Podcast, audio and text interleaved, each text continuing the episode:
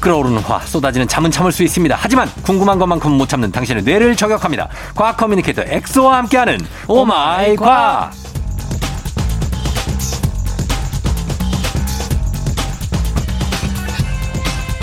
이 바보야. 과학밖에 모르는 이 바보야. 과학 커뮤니케이터 과거 엑소 어서 오세요. 안녕하세요. 가까 엑소입니다. 예. 과학밖에 없는 인생 그죠? 어, 그, 그런 것 같아요. 그런 것 같아요. 네, 과학, 어, 운동, 그다음 밀. 어, 그러니까 운동도 하잖아요. 그렇죠. 어, 클라이밍을 한다면서요. 어, 아, 암벽. 실내 암벽 등반. 아, 진짜. 보니까 지금 뭐 팔에 상처가 되게 많아요. 이게 또 약간 네. 특히 이제 남성분들이 어. 저를 포함해서 네. 이 암벽 등반 하면은 어. 이 승부욕이 있다 보니까 어. 이 승부욕은 또 이게 약간 남성 호르몬 테스토스테론에 의해서 더 이게 강화되거든요. 음. 경쟁심이란 거. 아하. 그러면 이제 아 여기서 포기해야 되는데 어. 포기를 안 하고 이제 한 번 더 무리하다 보면 이제 그 다치고. 손에 약간 이렇게 긁히고 어. 이거 보면 또 이제 또 연관 누가 약 발라줄 사람은 있어요? 없죠. 없고. 구석에 가서 어. 혼자 가서 이제 약 바르고 혼자 바르고 다시 어, 파스 붙이고 하고. 다시 타고 오늘은 지금 스승의 날이거든요. 아 어때요? 우리 엑소는 기억에 남는 선생님 있어요? 저에게 보면 저에게 있어서 어떻게 보면 이제 쫑지 형님도 이제 스승이죠. 아, 제가요? 에이, 왜 그래요? 진짜로. 아직 연락하는 뭐 예전 중고등학교 선생님이라든지. 사실은 아, 사실 연락을 드려야 되는데 음. 연락을 못 드려 정말 죄송하지만 네. 근데 기억에 남는 스승님 하면은 네. 제가 초등학교 때 도시에 살다가 음. 시골로 한번 전화가 간 적이 있어요. 어. 이제 창녕이라는 곳으로 갔는데 어, 그런데요. 네. 갔는데 그때 초등학교 4학년 때 당시에 선생님께서 네. 보통은 이제 일이 끝나면은 퇴근하고 싶잖아요. 그쵸. 근데 저랑 이제 학생 한두 명을 따로 이제 남으라고 그러는 거예요. 음. 나는 뭐 혼나겠구나 음, 싶었는데 네. 선생님 직접 자가용으로 저를 학생들 뒤에 태우고 어. 이제 시골이다 보니까 네. 산 같은 데나 개울이는 데 가서 같이 가재 잡고 진짜? 네. 와. 그러니까 그거를 이제 잡아서 키우고 막 이렇게 하다 보니까 네. 자연스럽게 과학이 좋아진 것 같아요. 아, 그래요. 어. 네. 어, 선생님이 그걸 이게 인도를 해주셨구나. 네, 맞아요. 그래서 저를 알아보신 건지 과학을 약간 잘 할 음. 것 같다라는 그런 안목이 있으셨는지 어. 또 뭐 후에는 개인적으로 상장 이런 것도 만들어서 저한테 주셨거든요. 아, 그래요. 그래서 한 번은 꼭 제가 올해 안으로는 음. 한번 찾아뵙는 것으로 어, 그분이 네. 어디 초등학교 몇 학년? 그 명덕 초등학교 네, 명감독 초. 제가 당시에 4학년이었고 네. 김용선 선생님으로 기억하고 있거든요. 네. 김용선 선생님. 여, 여자 선생님이에요. 남자 선생님 남자 선생님, 네. 김용선 선생님. 예. 어, 혹시 모르죠 또 듣고 계시죠? 그럴 수 있죠. 예, 인사드리면 좋을 것 같네요. 네. 예, 예, 예. 자, 오마이 과학 이 시간은 과학 커뮤니케이터 엑소와 함께 세상 모든 과학 궁금증을 풀어보는데요. 자, 오늘도 평소에 궁금했거나 꼭 알고 싶은 것이 있다면 단문 50원 장문 100원 문자 샵 8910 무료인 콩 또는 FM댕진 홈페이지 게시판에 남겨주시면 되겠습니다. 자, 오늘 어떤 걸로 시작해 볼까요? 자 오늘 또 생활 속 어, 재밌는 궁금증들 몇 가지 가지고 왔는데 네. 특히 오늘은 댓글을 많이 남겨주셔가지고 음. 그래서 댓글에서 이제 질문 이런 것들이 많이 달려 있어서 그런 네. 걸 위주로 뽑았는데 음. 어, 지난주도 그렇고 사실 이번 주에 평일 낮 너무 많이 덥잖아요. 음. 완전 여름이 왔다라고 맞아요. 생각이 들 정도로. 네네. 그래서 선풍기를 어, 꺼내야 되겠다 이렇게 생각을 했는데. 네. 꺼내놨어요, 진짜. 네. 네. 근데 어릴 때 이런 장난 많이 쳐보지 않았어요. 선풍기 앞에서 네. 막 아 하면은 어. 아 이렇게 안 들리고 떨리죠. 아~ 어, 떨려서 들려. 맞아, 맞아, 맞아. 이렇게 들리잖아요. 네, 그거 많이 했죠. 그거 왜 또, 아, 아, 아, 이렇게 되잖아요. 진짜 똑같다. 아, 참나. 예, 그거 왜 그러는 거예요, 그거? 어, 이게 성대가 좀 어떻게 되나? 성대는 문제가 없는데 네. 이 과학적 원리가 두 가지가 숨겨져 있어요. 예. 일단 선풍기 앞에서 이렇게 노래 부르거나 소리를 지르면은 음, 두 가지 특징이 나, 타나요 바뀌는 게. 음. 첫 번째로 아까 말씀드린 것처럼 소리가 떨려요. 음.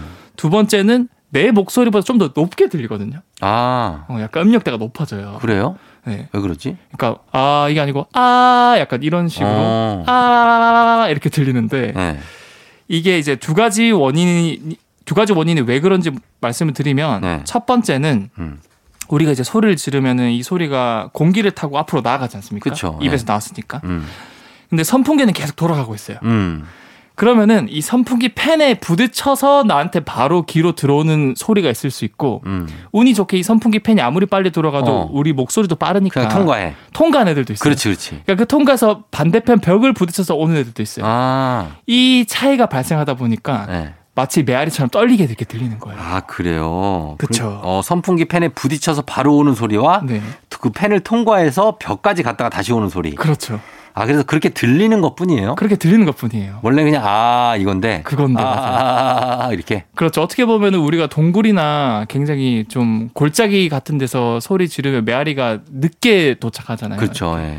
근데 그게 좀 빨리 도착한다라고 여러 번 겹쳐서 빨리 도착한다고 생각하시면 될 것 같아요. 아 그래서 선풍기가 그렇죠. 어 선풍기 거기 선풍기가 돌아가다 보면 거기 그 면에 부딪히기도 할 거 아니에요, 그죠? 면에 부딪히죠. 아 그래서 그렇게 들린다고 합니다. 그렇게 떨려 떨리게 들리는 거고 음. 또 제가 하나 말씀드렸잖아요. 음역대가 좀 높게 들리. 음, 그건 왜 그래요? 그거는 음. 어 여러분들도 한 번쯤은 들어봤을 거예요. 앰뷸런스나 음. 소방차 소리 들으면은 예.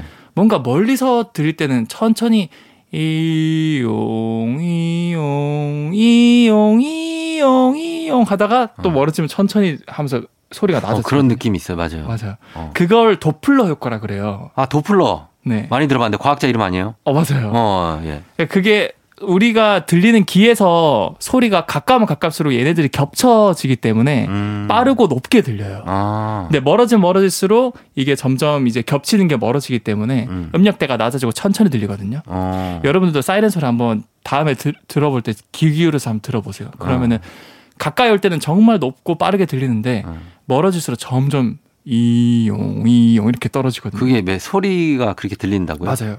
왜냐하면 소리가 네. 귀랑 가까우면 가까울수록 이게 겹쳐져서 한 번에 들어와요. 겹쳐져서. 네. 어. 그걸 도플러 효과라 그러는데 네. 선풍기도 똑같아요. 음. 우리가 이렇게 소리를 지르면은 네.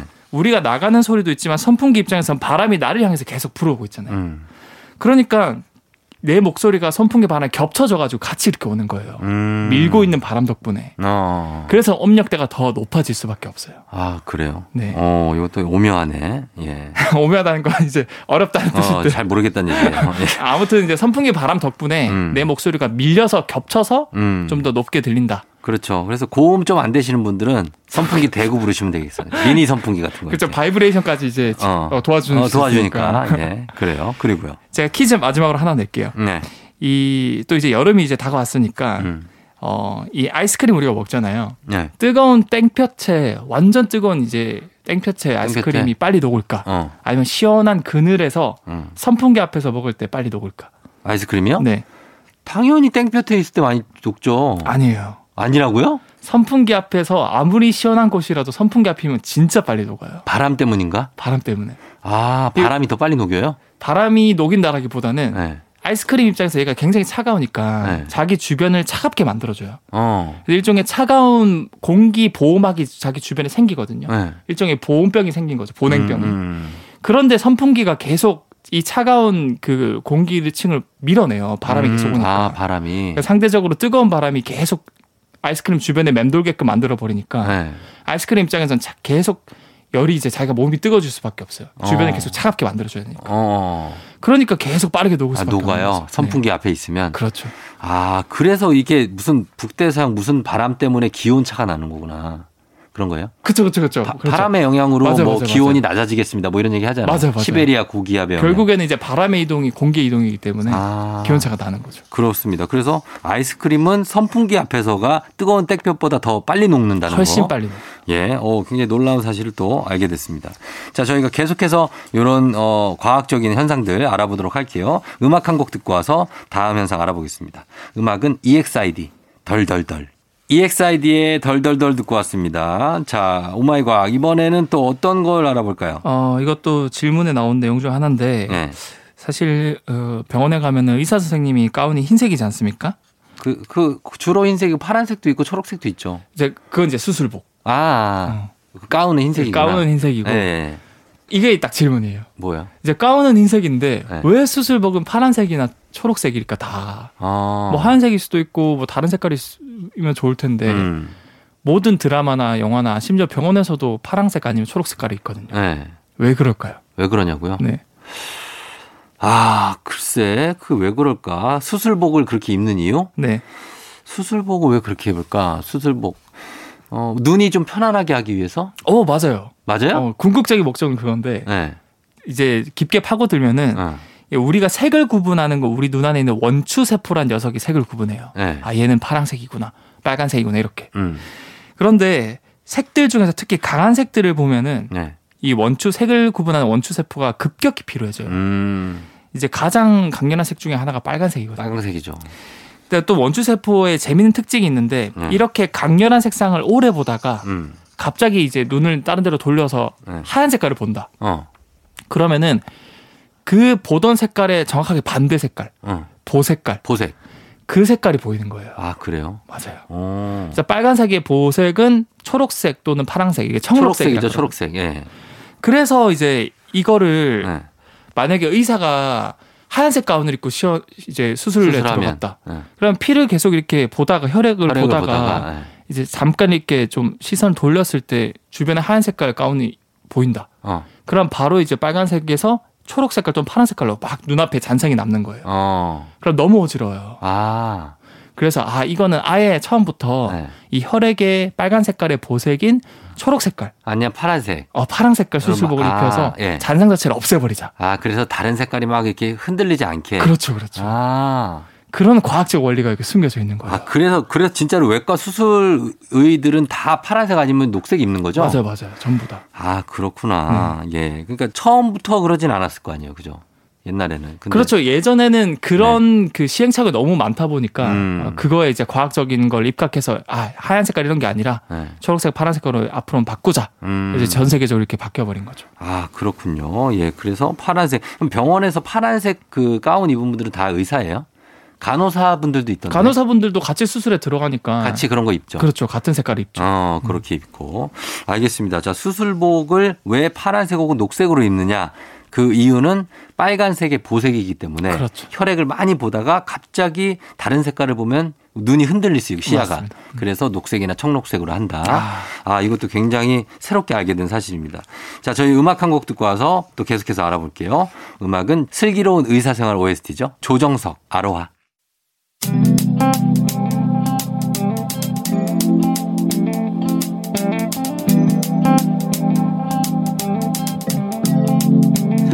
매일 아침 같은 길을 걷고 있나요 매일 같이 옆에 있음 좋을 텐데요 피곤하진 않나요 조금 덜어드릴게요 출근길에 오늘도 함께해요 조종의 FM 댕진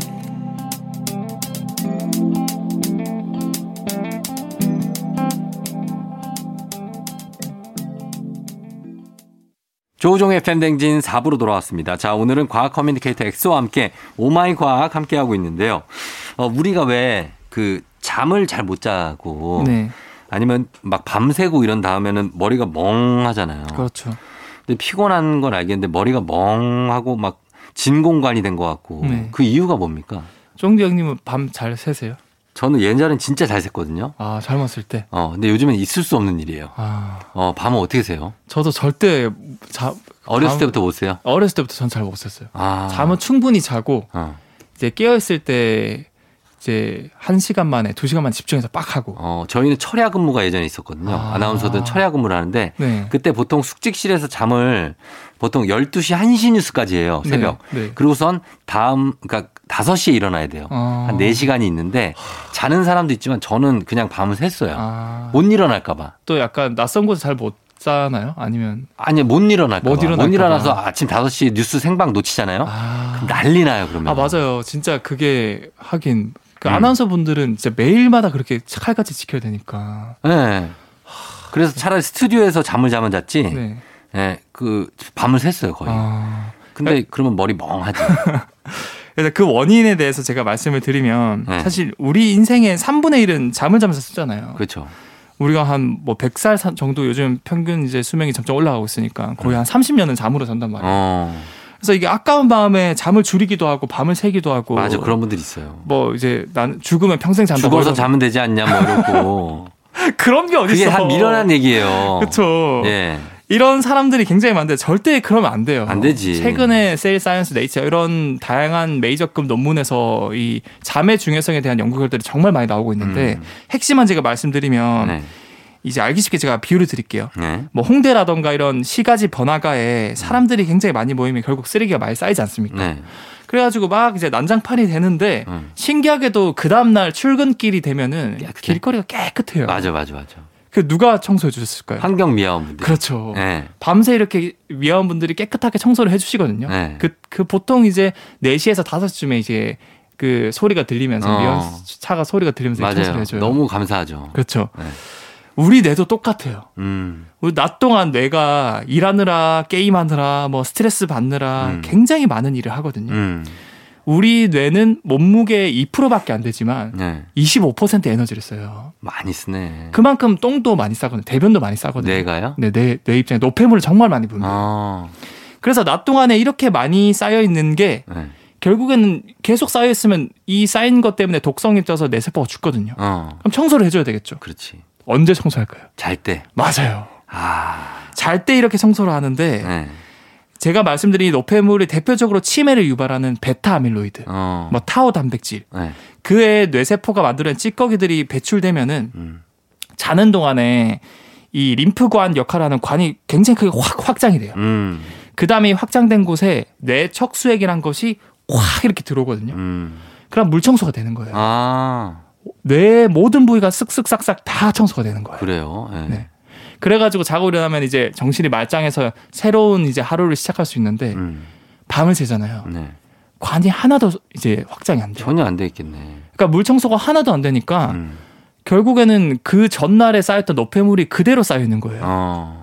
그러면 이거는 하루만 밤새도 뇌 세포가 많이 죽어요. 어, 예, 예. 그러니까 웬만하면 여러분들도 잠은 충분히 주무시고 음. 깨어 있을 때 좀 어, 집중하는 걸 저는 추천드리고 싶어요. 음, 당연한 얘기입니다. 진짜 잠을 잘 자야 뇌세포를 계속해서 재생산할 수 있는 거 아니에요. 그렇죠. 그렇죠? 그리고 하나 더 제가 팁을 드리면 네. 이게 자는 동안 제가 관이 확장돼서 물 청소를 해준다 그랬잖아요. 음. 그런데 잘 때도 확장이 안 되는 경우가 있는데 그건 왜 그래요? 야식 먹을 때. 야식? 네. 아, 우리 박상서 작가.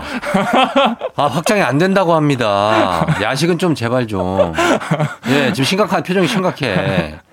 야식을 먹으면 확장이 안 된대요.